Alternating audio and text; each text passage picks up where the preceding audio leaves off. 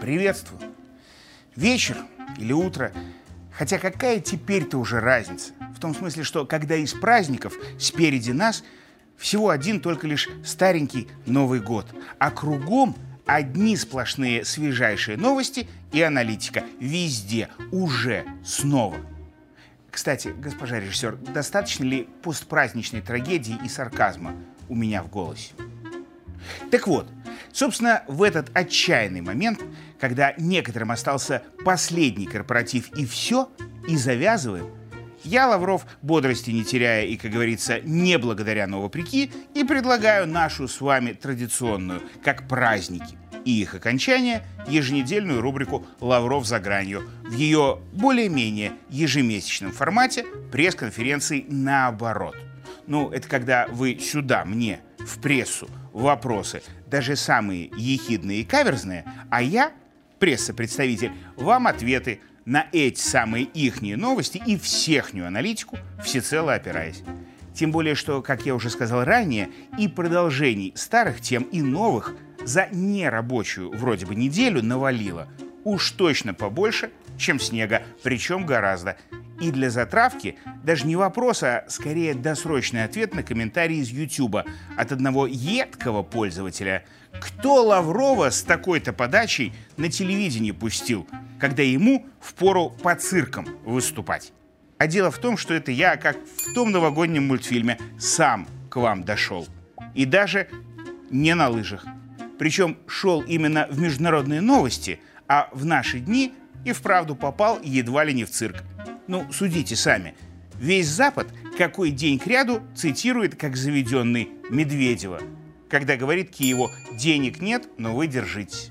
Весь центр Европы кипит, цитируя методичку Шарпа, а весь центр мира – экватор. В смысле Эквадор закипел уже и теперь все никак не остывает.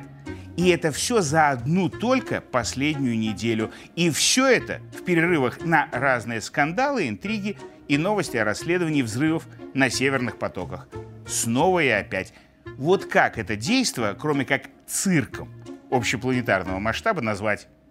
Мы пытаться не будем, а будем на ваши вопросы отвечая разбираться, что ж это было и к чему это приведет. Причем без дальнейших вступлений, то есть в рубрике «Лавров за гранью» уже прямо сейчас. И только для пользователей YouTube добавлю чуть-чуть. Видите? На любые ваши комментарии я тут тоже ответить могу. Так что на будущее вы на канал подпишитесь, колокольчик нажмите, лайк поставьте и комментируйте на здоровье дальше, чтобы мне и дальше было, об чем начинать. И начну дальше не с ответа интернету, а с анонимного телефонного звонка встревоженным голосом. Поясните, почему наркоторговцы в Эквадоре бунт устроили? Почему только сейчас? И неужто американка опять гадит? Или чё? В кои-то веки вынужден признать, у Америки под боком гадит не только американка. Там, воспользовавшись легкой слабостью штатов, ну, недопослушного заднего двора Вашингтону в данный момент, так там вот уже несколько лет много кто прямо на этот самый двор, ну, гадит. Причем свою роль сыграл и ковид, когда привычные логистические цепочки рушатся на всей планете стали, и переключение внимания демократов на рынки, которые у них то Китай, то Россия, то обе вместе отбирают. То есть на формирование глобального юга. И допущенный одними штатами провал в совместной американо-китайской борьбе с наркотиками в новом свете. В свете памятного залета на Тайвань одной весьма престарелой Нэнси пилотки. Тогда Китай диалог с Белым домом в сфере борьбы предподзакрыл, и вот после этого много чего нехорошего в Штатах происходить и начало. Диалог, кстати, в прошлом году на встрече Си и Байдена в Сан-Франциско договорились частично возобновить. То есть за Байдена все все осознали. И за Пелоси перед Китаем, закулисно, конечно, но, видимо, покаялись. Однако Передел в сфере, которую раньше в основном спецслужбы штатов одни и контролировали, за это время приобрел вид безнадзорного беспредела. Чем в Эквадоре группировки и воспользовались сейчас, пока после выборов власть там еще более ослабла. А уж этим воспользовались США и, например, договорились дать Эквадору для нормализации ситуации новое, стильное, модное, молодежное оружие своего производства. Потом. А пока забрать у Кито старое, российское, с поставкой, сами понимаете, куда. Вот так американцы собственный позорный недуг в подвиг определить очень захотели. А уж как это у них получится, все в мире посмотрят и сделают выводы. А в Эквадоре и не только. Там война с группировками продолжится. Потому что свято место пусто не бывает, а уж тем более, когда место не свято. И развивая тему с неожиданной для некоторых стороны, отвечу и на вопрос Виталия из Гродно. Новый старый глава МИД Британии сказал, что готов поддерживать Украину и в двадцать четвёртом, и в двадцать пятом, и в двадцать шестом. Насколько это правда? И не надорвется ли англичанка? То, что старый пройдоха Кэмерон такое сказал, это правда. А вот то, что Лондон будет сам в одиночку что-то себе в ущерб поддерживать, ложь кристально чистой воды, как в Темзе.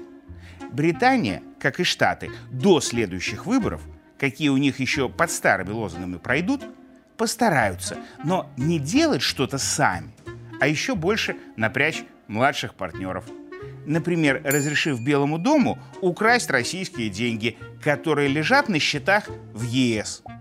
Или чтобы разные прибалтийские м, сателлиты и в последнее время приравненные к ним прочие шольцы за англо-американскую украинскую аферу платили. А вот как они этого будут добиваться, отвечу вопросом на вопрос. Вернее, ответила Ольга Альбертовна по телефону, когда спросила, что происходит в Польше? Там что, реально сажают всех своих работников телевидения? Нет, уважаемая Ольга Альбертовна, не совсем так. Просто Туску помогли выиграть последние выборы у партии «Право и справедливость». А потом представитель Госдепа на встрече с ручным главой тамошнего МИДа, тем самым Сикорским, благословил новые власти Польши строить демократию.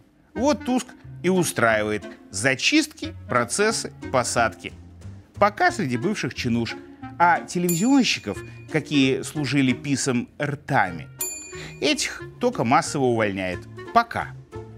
Вот, собственно, чтобы такую индульгенцию у США получить, еврочинуши из других полуколоний и готовы, вопреки интересам своих народов и стран, предпоследние из своих государственных бюджетов выкладывать и на войну выбрасывать. Так, например, мощнейшая экономика Эстония решением премьер Шикалас тут как раз пообещала дать Киеву долгосрочный пакет финансовой помощи на сколько смогла. Ну, то есть на миллиард всего. Но это при том, что за прошлый год эта самая их экономика более чем на три процента уже упала. И на вопрос, а что так можно было, я отвечать не буду, а отвечу про то, как можно по-другому. На вопрос пользователя Кува ВК из Ютуба. Почему премьер Венгрии Орбан вести самостоятельную политику поперек ЕС не боится? На самом деле Орбан, конечно, опасается. Но просто он уже так сильно испортил отношения с соотечественником и большим другом американской демократической партии Соросом, что еще больше ему бояться уже нечего. Он своего врага знает точно. И точно знает, что даже если будет следовать всем указаниям Вашингтонского обкома, его все равно поменяют. Как поляка Маровецкого, который так против Москвы дружил, так дружил, но какого американцы, когда нашли себе друга повыгоднее, все равно слили.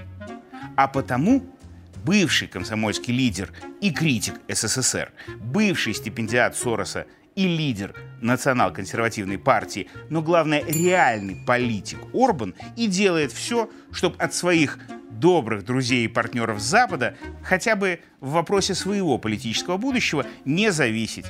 А сейчас это значит проводить курс на независимость. И он на это идет и будет так делать до выборов, которые у него позже, чем в США. А там все, в том числе Орбан, посмотрят. Мы, например, в новостях и обсудим в рубрике «Лавров за гранью» в следующий раз. Так что на сегодня на этом все. И пока, пока. Ухожу, еще более свежие новости смотрите.